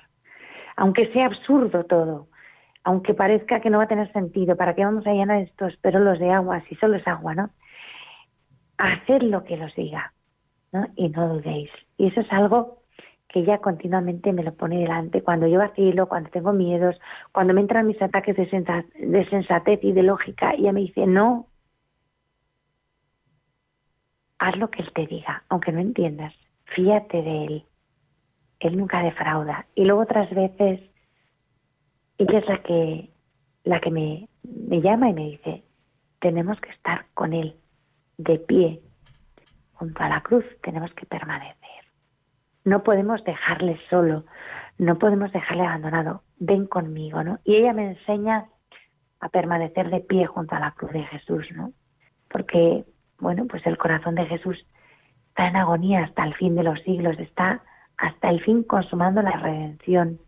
Y es la que me enseña a esperar la resurrección. Cada vez que veo a mi alrededor muerte, cada vez que nos tienta la desesperanza, la desilusión, el cansancio, eh, ella es la que me dice, no tengas miedo. Él ha vencido al mundo, ¿no? No tengas miedo, no dudes, no te canses. Ella es la que muchas veces me recuerda eso y me sostiene. Entonces, bueno, mi relación con ella es, es pues muy parecida a la que vivo con Jesús, muy sencilla, muy eh, de corazón a corazón, muy íntima, muy estrecha, de pocas palabras, de contemplarla mucho y de tratar de aprender mucho de ella, ¿no? Sí, más o menos así es mi, mi relación con la Virgen. Madre Olga, nos están escribiendo muchos mensajes, nos piden por favor que nos digan cómo pueden llegar a su blog para pues conocerla. muy, fácil, la dirección del blog es madreolgamaria.com. Pues así. Y luego tenemos una página web de, la, de la, nuestra congregación que es carmelitasamaritanas.es con las dos S, carmelitasamaritanas.es. Y ya desde, pues yo creo que sí, desde la web se enlaza perfectamente a todas las redes sociales, al canal de YouTube. Tenemos un canal de YouTube ah, con cerca de 900 vídeos. ¡Qué maravilla! Y en esos 900 vídeos pues hay de todo, charlas, testimonios, conferencias y se enlaza perfectamente desde la web. Tenemos también eh, Instagram, Twitter y Facebook. Entonces, bueno, yo creo que ahí ya... Están en todas partes. A nosotros nos ganan, ¿eh? Bueno, no, no, hombre, por supuesto. A nosotros nos gana que no tenemos canal de YouTube. No. Pues, eh, bueno, pues, pues nada, esto es ponerse. Y luego también hay un, canal de iVoox. También iVoox. También, también. Qué bien. Quiero dar las gracias a, a Merche, que fue hace ya algunos años a una charla que usted, madre, dio en Dios sobre la cruz en Semana Santa. Y bueno, no ha parado hasta que, eh, bueno, pues ha conseguido que, finalmente la, entrevistáramos en este programa. Eh, madre Olga, me produce tremenda tristeza tener que marcharme porque me quedaría con usted todo el programa, pero pienso que por supuesto tiene que levantarse mañana pronto, le estamos robando tiempo de descanso y eso a nosotros nos, nos, nos, pesa. ¿Cómo puedo transmitirle pues, eh, eh, pues cómo, cómo hemos estado eh, pues realmente tocando el rostro del Señor en esta entrevista, ¿no? Y, lo que nos, nos ha ayudado. Muchísimas gracias, de verdad. Nada, por Dios, a vosotros y sobre todo gracias al Señor. O sea, tenemos que agradecerle todo siempre es, es a Él, ¿no? Y, y, bueno, todo sea para que de verdad, o sea, me doy por satisfecha si, si alguno de los radioyentes de pronto ha caído en la cuenta de, ala, es verdad que Jesús tiene corazón. O sea, con que uno solo haya caído en la cuenta, pues bendito sea Dios, ¿no? O sea, es, es lo más, lo más grande, ¿no? Recordar que, que Él está vivo y tiene corazón y está deseando que le queramos, ¿eh? que le digamos que le queremos. No es ninguna tontería, es verdad. Entonces me doy por satisfecha y bueno, pues que, que para cualquier cosa, pues, pues en lo que se pueda servir. Vamos a ir a verte. Yo ya tengo pues que ir a verte. Perfecto, cuando queráis. Sí, Madre sí. Alga María del Redentor Carmelita Samaritana del Corazón de Jesús, muchas gracias por habernos ayudado a conocer y a querer el corazón de Jesús esta noche. Bueno, pues a vosotros buenas noches, que Dios os bendiga. Gracias, buenas gracias, noches, madre. madre.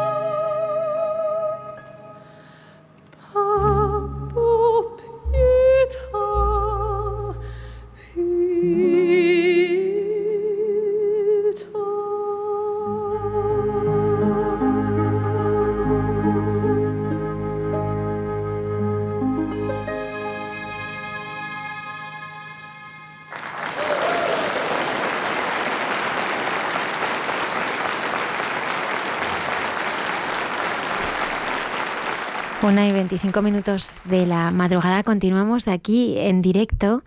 En el programa hay mucha gente buena. Como decía la Madre Olga María, tu amor Jesús creció conmigo. Es el aire que respiro, nos decía. eh, la verdad es que ha sido eh, precioso poder escuchar a la Madre Olga María del Redentor, pues esta vivencia tan profunda del corazón de Cristo, el cómo vive en el corazón de Cristo y cómo transmite el corazón de Cristo siendo experto el Señor en crear esas inquietudes del corazón, ¿eh? sí. las que nos llevan de cada viernes aquí en directo a, a, estar con nuestros oyentes. Estoy fascinada con la vida de los santos. Sí, además hoy empezamos eh, con el padre Alberto Rollo, consultor para, de la Congregación para la Causa de los Santos, pues un pequeño itinerario camino del sínodo. En el mes de octubre va a haber un sínodo sobre el discernimiento y los jóvenes, y entonces nos va a ir presentando figuras de santos jóvenes, de esos santos que, que murieron muy jóvenes normalmente y que sin embargo su vida es una vida en la que lo ordinario se ha convertido en extraordinario. Y cómo nos inspiran, ¿verdad? Pensamos que son, que están tan lejanos y a la vez, eh, pues son personas, mujeres, hombres de carne y hueso que han vivido y sentido como nosotros. Sí, que son muchas veces muy contemporáneos a nosotros, por lo tanto, al ser tan cercanos han vivido muchas cosas muy cercanas a lo que nosotros hemos vivido, pero ellos lo han sabido vivir de una manera que por eso nos inspira. Pero qué lejos a veces nos sentimos de ellos, ¿verdad?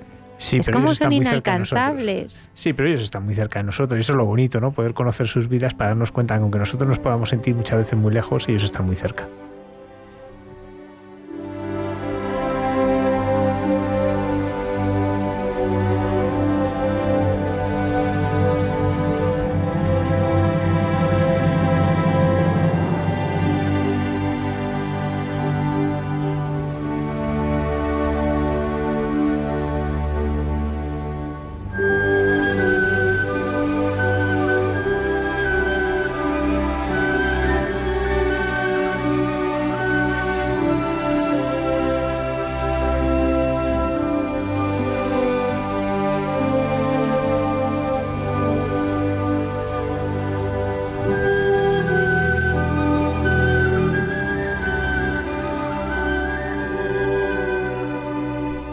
Buenas noches a todos los oyentes de Radio María, de modo muy especial buenas noches a vosotros los que componéis el programa, que aunque ya muchos han ido de vacaciones, vosotros estáis ahí al pie del cañón, ayudando a la gente desde la radio, por la noche, a conocer a tanta gente buena que hay por el mundo.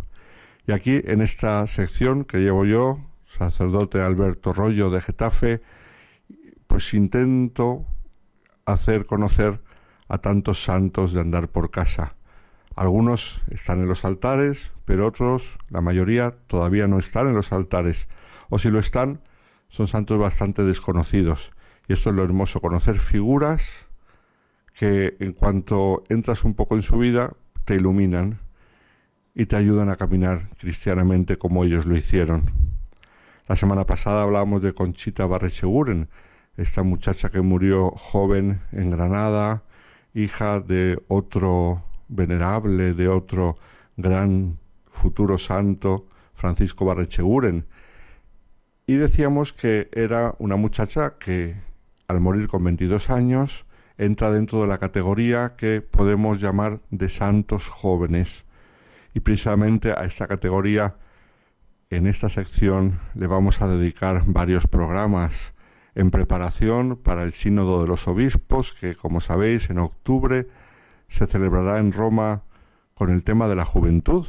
Pues aquí un granito de arena, una pequeña preparación desde este programa va a ser hablar de santos jóvenes.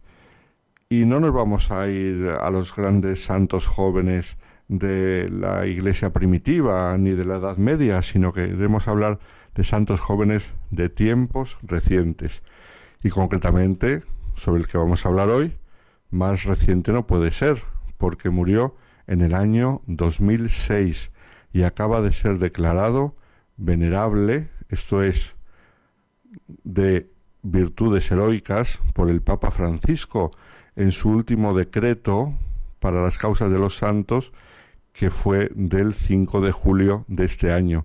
Pues cuando uno ve la lista de estos decretos que el Papa firma, el último de ellos dice que reconoce las virtudes heroicas del siervo de Dios Carlo Acutis laico y fijaos, nacido el 3 de mayo de 1991 en Londres y fallecido en Monza, Italia, el 12 de octubre de 2006. Por lo tanto, solamente vivió 15 años. ¿Quién es Carlo Acutis? ¿Por qué ha llegado tan rápidamente a la declaración de venerable? Incluso si uno entra un poco en la web, leerá que se le propone como un futuro, una vez que sea santo, como futuro patrono de los cibernautas. ¿Quién es Carlo Acutis? Es una figura impresionante que os invito a conocer un poco más, no solamente desde esta sección, sino metiéndos en Internet, porque hay mucho sobre él. Pues Carlo Acutis, como ya hemos leído, nació en Londres en 1991 porque sus padres italianos estaban allí por motivos de trabajo.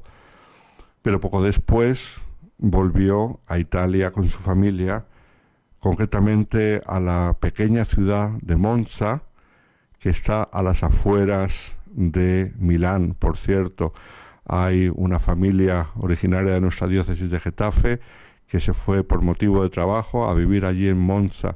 Si ocurriese que escucha esta sección, pues les mando un afectuoso saludo desde aquí. Pues en Monza, que como digo es una pequeña ciudad a las afueras de Milán, se estableció su familia. Y entonces este muchacho crece como un muchacho normal. Al principio va a un colegio de monjas, pues como tantos jóvenes que van a colegios religiosos, y después se apuntará al liceo clásico, esto es a hacer el bachillerato en una de las especialidades que tiene en Italia, que es concretamente de estudios clásicos. Un muchacho que le gustaba ir con sus amigos, le gustaba divertirse, un muchacho normal y corriente, que además desde muy joven desarrolla una gran afición, como es normal entre muchos jóvenes de su época, hacia el Internet. Y entonces comienza haciendo pequeñas páginas web, se hace un gran experto, como pasa hoy en día, que muchas veces los mayores descubrimos que chavalillos muy pequeños saben más que nosotros, nos dan tres vueltas en cosas de Internet. Pues este muchacho eh, empieza a grabar vídeos, empieza a hacer páginas web y concretamente, fijaos que ya desde los siete años que hizo la primera comunión, un poco antes de su edad, con permiso especial del párroco, su vida empieza a cambiar. Empieza a ir a misa todos los días. Y a partir de los 12 años empieza a rezar el rosario todos los días. Y empieza a hacer adoración eucarística.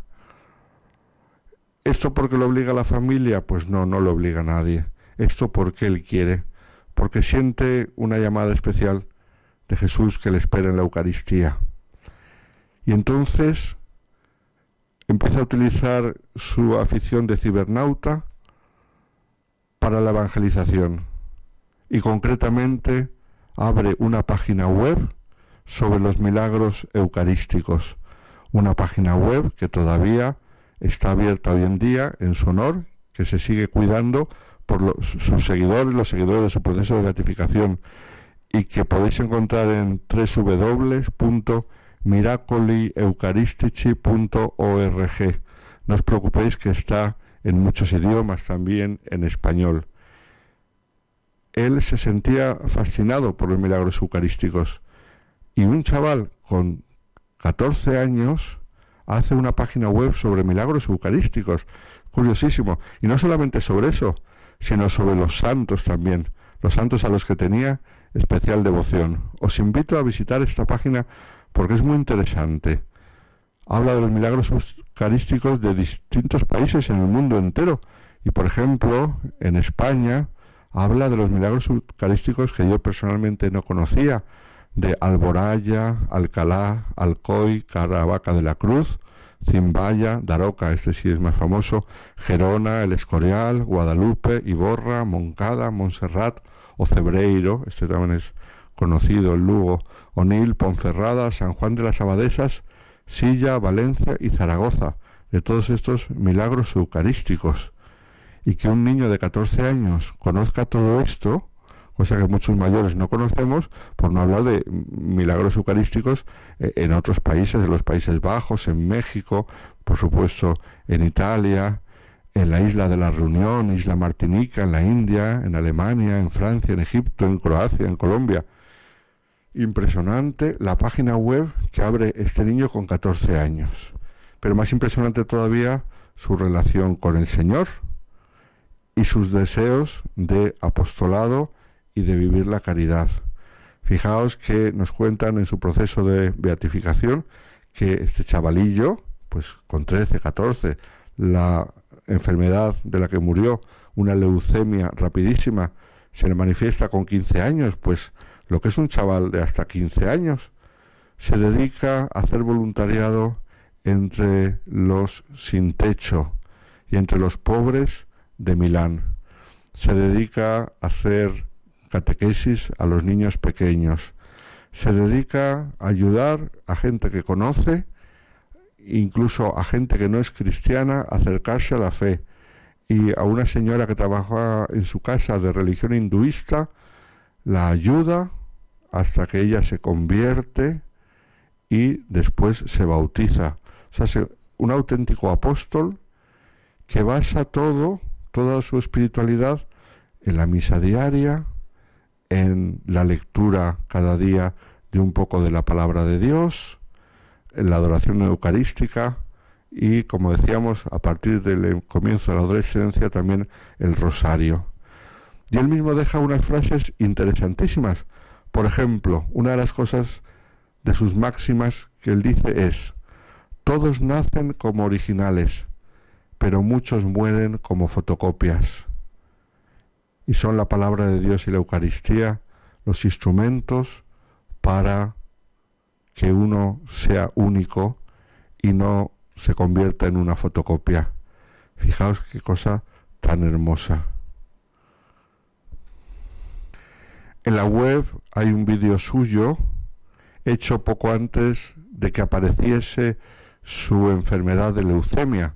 Se le ve a un chaval lleno de salud, joven, simpático, en el que dice que no tiene miedo a morirse, que a él no le importaría con tal de hacer la voluntad de Dios. Y poco después se le manifestó la enfermedad que le llevará a la muerte. Cuando le preguntan qué tal está, una vez manifestada la enfermedad que fue rapidísima, él contesta con toda sencillez, los hay que están peor que yo. Y vivió su enfermedad con toda sencillez así como había vivido su vida con toda sencillez y con un gran amor a Dios y un deseo de hacer el bien a los demás. Carlo Acutis, en solamente 11 años, ha sido ya declarado venerable y esperamos poderle ver pronto en los altares y como no, así como mucha gente lo pide, también esperamos poderle ver algún día como patrono de los cibernautas seguiremos hablando de santos de andar por casa y concretamente de santos jóvenes. Que tengáis buena noche con vosotros el sacerdote Alberto Rollo desde Getafe.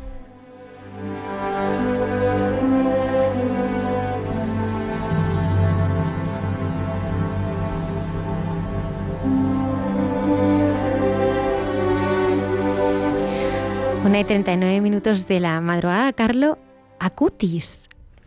Posible patrón de los cibernautas. Sí, bueno, es que este chico, pues con 15 años, es, maravilloso todo lo que hace.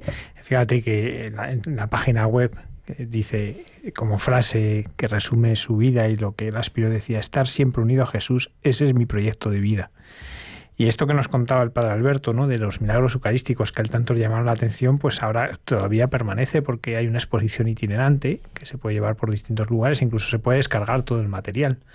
Eh, y, eso es obra suya, ¿no? Y claro que un chico que, que fallece con 15 años haya hecho todo esto, nos muestra pues el poder del que nos comentaba antes la, la, Madre Olga María del Redentor, ¿no? El poder que tienen las redes sociales para hacer el bien, ¿no? Muchas veces vemos también el mal que hacen. Pues porque también hacen mucho mal y a mucha gente le tienen muy distraída. Hmm. Y a mucha gente pues la, la, conducen a lugares que no son, pero el inmenso poder de bien, como decía ella, si es un instrumento tan poderoso hay que utilizarlo para hablar de Jesús.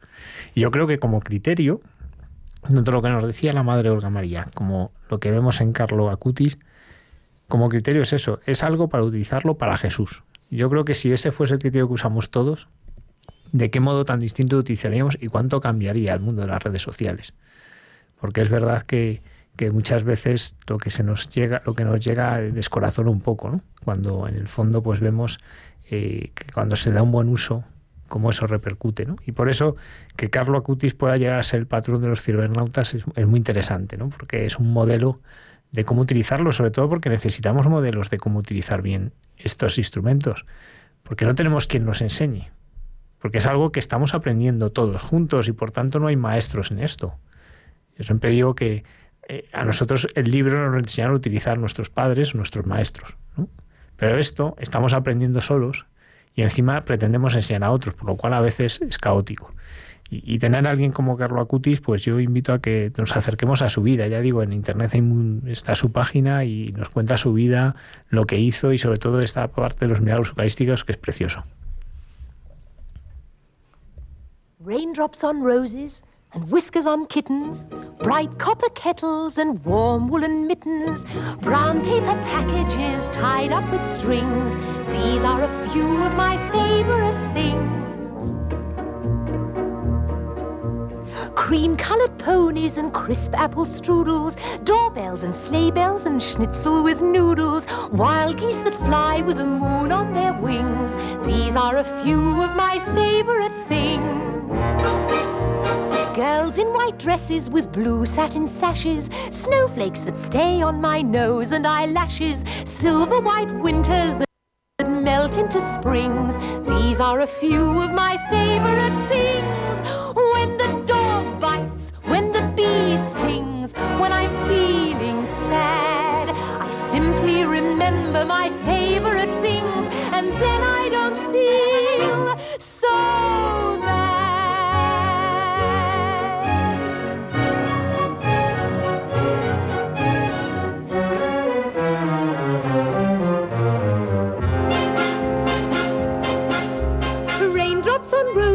whiskers on kittens, bright copper kettles and warm woolen mittens, brown paper packages tied up with strings. These are a few of my favorite things. Cream colored ponies and crisp apple strudels, doorbells and sleigh bells and schnitzel with noodles, wild geese that fly with the moon on their wings. These are a few of my favorite things girls in white dresses with blue satin sashes, snowflakes that stay on my nose and eyelashes, silver white winters that melt into springs. These are a few of my favorite things. When the dog bites, when the bee stings, when I'm feeling sad, I simply remember my favorite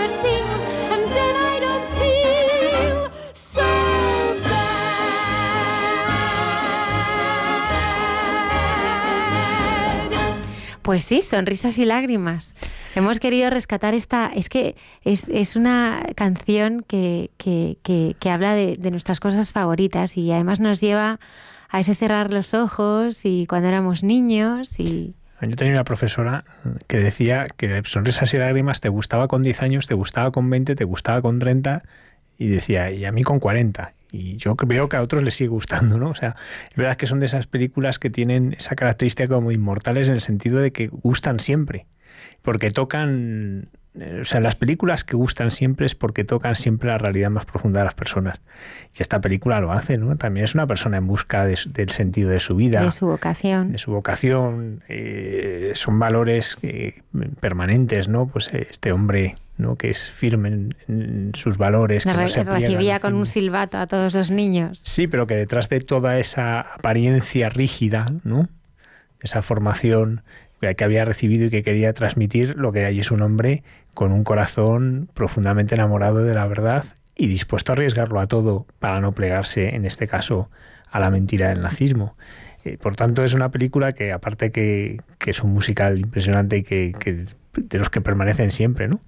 Pero también la familia Fontrap siguió cantando y de hecho están sus discos por ahí cuando estuvieron en Estados Unidos y, se conservan. Y hay un testimonio de fe importante de algunos de sus miembros también, que, sí que ha trascendido y que sí que se ha recordado. Y ella como llega sembrando amor, ¿no? Con todos esos eh, niños que le hacen cien mil travesuras, ella las va perdonando una a una, ¿no? Y el, milagro también de, desde eh, su amor, como es capaz de ir transformando a toda la familia, ¿no? Esos niños que habían perdido a su madre y que, que necesitaban también mucho, mucho afecto, ¿no? A veces la vida eh, no es como las películas, ¿no? A veces cuando eres niña piensas que, bueno, pues que la vida es como, como aquellas películas, las bonitas, ¿no? Pero, pero es cierto que, que si queremos que sea eh, de verdad eh, como una película, ¿no? Y llegar a lugares donde nunca hubiéramos pensado que, que podíamos llegar, eh, y, conocer la verdad ¿no? sobre las cosas, pues solamente hay un camino, ¿no? que es eh, crecer con Jesús, ¿no?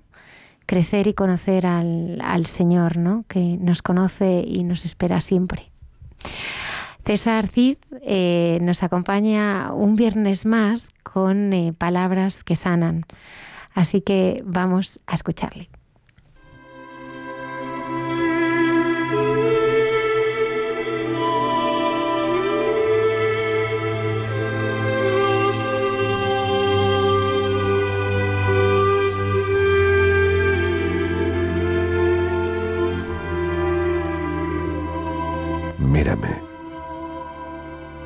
Me pregunto hoy cómo ves cuando miras, Padre. ¿De qué modo ves todas las cosas de una vez? Al detalle. Si leo unas líneas, he de fijarme con atención para leer lo que se dice y captarlo, aprenderlo y compartirlo. ¿O no? Tú ves todo sin intervalo de tiempo. Lo has visto desde la eternidad, antes que sucediese y durante el suceso. Creo que tu mirada es la causa de todas las cosas posibles. Y creo que las contemplas en ti mismo. Me gustaría tanto, Padre, que me enseñases con tu mirada a pesar de mi nada. Que me enseñases solo una vez cómo tu mirada ve toda mirada que ve, todo lo que es, visible o no. Soy consciente de que tu mirar es causal, y ello me es imposible. Lo sé, soy una simple criatura. Tú, que creas al mirar, obras todo desde tu mirada amorosa, como no puede ser de otra forma. Déjame mirarme desde ti, Señor, una sola vez. Esta noche necesito imaginarme algo amado, algo querido. Y si consigo verme como tú me ves, un solo instante, sabré que mi vida tiene sentido, Padre. Tú miras a todos de manera que cada uno nos sentimos privilegiados como la imagen de un cuadro, como la foto de un retrato que no abandona su mirada. Así creo yo que nos amas, Padre. Porque tu ver es amar. No permitas que me sienta abandonado en esta hora amarga. También creo que tu amor no es distinto de ti mismo, Señor. Y que si soy, es porque tú me miras. Déjame ser capaz de ti con cada pensamiento, con cada anhelo aunque sé que se trata de una pobre semejanza. Ahora, siento la fuerza de tu presencia desde mi libertad, como tú deseas. Y quiero dirigirte mis últimos esfuerzos para encaminarme a tu presencia, Señor.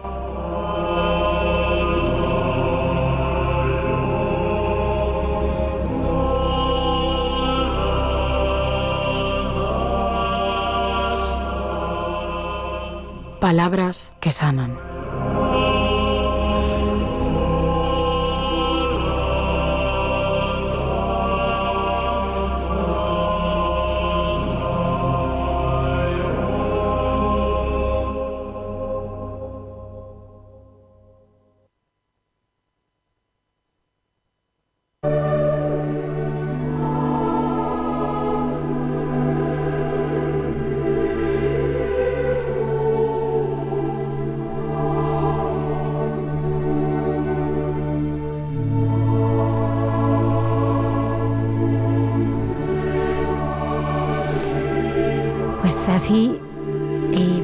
Darnos eh, cuenta, se han pasado pues las dos horas de este programa que hacemos en directo. Sí, es que es verdad que como la entrevista con la Madre Olga María ha sido tan impresionante, cuando nos hemos quedado cuenta ya se ha estado acabando el programa y hubiésemos seguido hablando con ella mucho más tiempo, vamos. O sea que eso está claro que cuando tenemos esta oportunidad también pues de, crecer en la fe, ¿no? Con lo que nos ha ido contando.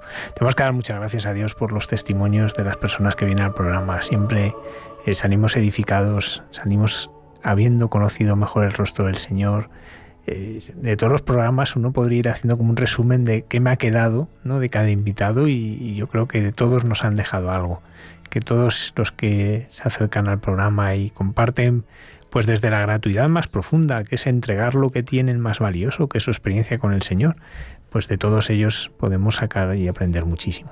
Y bueno, la ventaja que tenemos de tener el podcast es que los podemos volver a escuchar de nuevo, podemos recuperarlos en, la, en la página de Radio María, en, los podcasts, pues hay mucha gente buena, pues uno tiene allí y viene, y viene una pequeña reseña de, qué es ese programa, ¿no? Pues para ayudarnos a, encontrarlo y a, recordar pues algunos de los momentos que más nos pueden ayudar a cada uno. Y a veces son, a lo mejor en su momento no nos dijeron tanto, pero por el momento que estamos viviendo, ¿no? pues nos puede ayudar a, vivir la situación en la que estamos.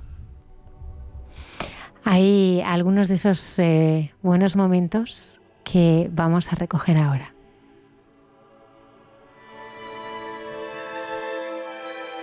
Madre Clara Sánchez Siente en su corazón que Jesús está solo. Al ver la completa soledad en que Jesús quedaba solo en el sagrario, ella siente la necesidad que mm, Jesús tenía que estar expuesto, ¿no? que Jesús tenía que ser amado, como la llaga de, San Francisco. El amor no es amado, ¿no? El amor no es amado. Y ella pues hizo lo posible y lo imposible para que aquí ¿no? el amor sea amado. Este fue el testimonio de la hermana Ascensión del monasterio de Soria. Y, fue son Clarisas y allí tiene expuesto, lleva 75 años con el Santísimo expuesto exposición permanente y bueno, estuvimos compartiendo con ella lo que es la adoración eucarística, cómo se vive la adoración eucarística y luego lo que es la consagración. Bueno, fue también un programa precioso del que salimos también con el corazón muy tocado. Es verdad.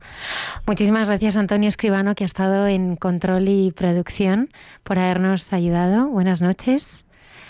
También eh, dar las gracias a, a, Lola Redondo, que ha estado muy, muy pendiente esta noche de las redes, al padre Javier Mairata. Gracias a ti, Almudena, por permitirnos estar en este programa. ¿Qué va? Si el regalo me lo hacéis, nos lo hacéis a todos eh, nosotros. Bueno, eh, hay mucha gente buena, no se va de vacaciones. Por supuesto, aquí estamos. Aquí estaremos, ¿eh? aunque haya calor, eh, aunque muchos hayan ido de vacaciones, nosotros eh, estaremos aquí eh, acompañándoos los viernes en el programa. Hay mucha gente buena.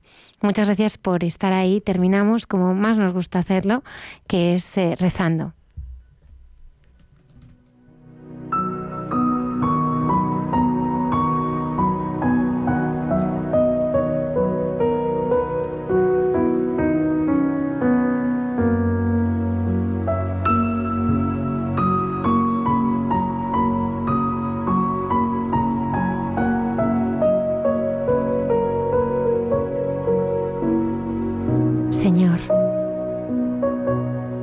Sondeas y me conoces. Me conoces cuando me siento y me levanto. De lejos penetras mis pensamientos. Distingues mi camino y mi descanso.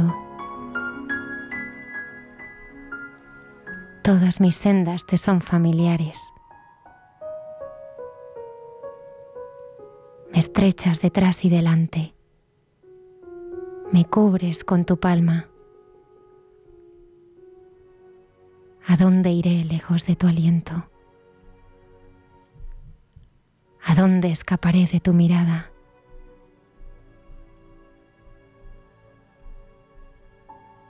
Si escalo al cielo, ahí estás tú. Si me acuesto en el abismo, allí te encuentro. Si vuelo hasta el margen de la aurora, si emigro hasta el confín del mar, allí me alcanzará a tu izquierda. Si digo que al menos la tiniebla me encubra, que la luz se haga noche en torno a mí, ni la tiniebla, ni la noche podrá apartarme de ti. Señor esté con vosotros. Y con tu espíritu. Y la bendición de Dios Todopoderoso, Padre, Hijo y Espíritu Santo, descienda sobre vosotros. Amén. Buenas noches.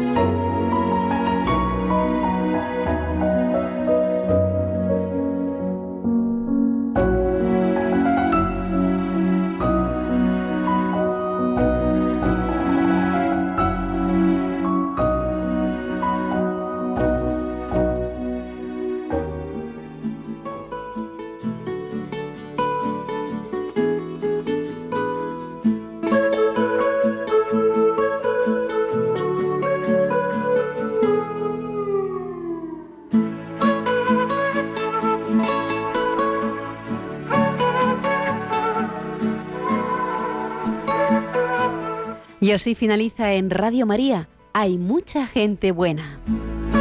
Un programa dirigido por Almudena Delgado.